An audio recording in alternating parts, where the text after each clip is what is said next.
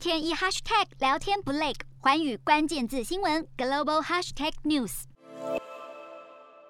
现在有越来越多国家开始调整防疫政策，转向与病毒共存。像是马来西亚宣布，从今天开始不再区分有没有接种疫苗的防疫程序，未来只会建议出现症状的接触者进行隔离，而没有症状或是筛检阴性的人，即便没有接种过疫苗，都不需要再进行隔离。好，另一方面有消息传出，马来西亚当地媒体报道，卫生部预计下周将会宣布放宽强制戴口罩的规定最快五月开始不再强制要求公共场所和室外戴口罩，民众是可以自行决定是否要戴。不过在室内和封闭的场所还是必须要戴上口罩的。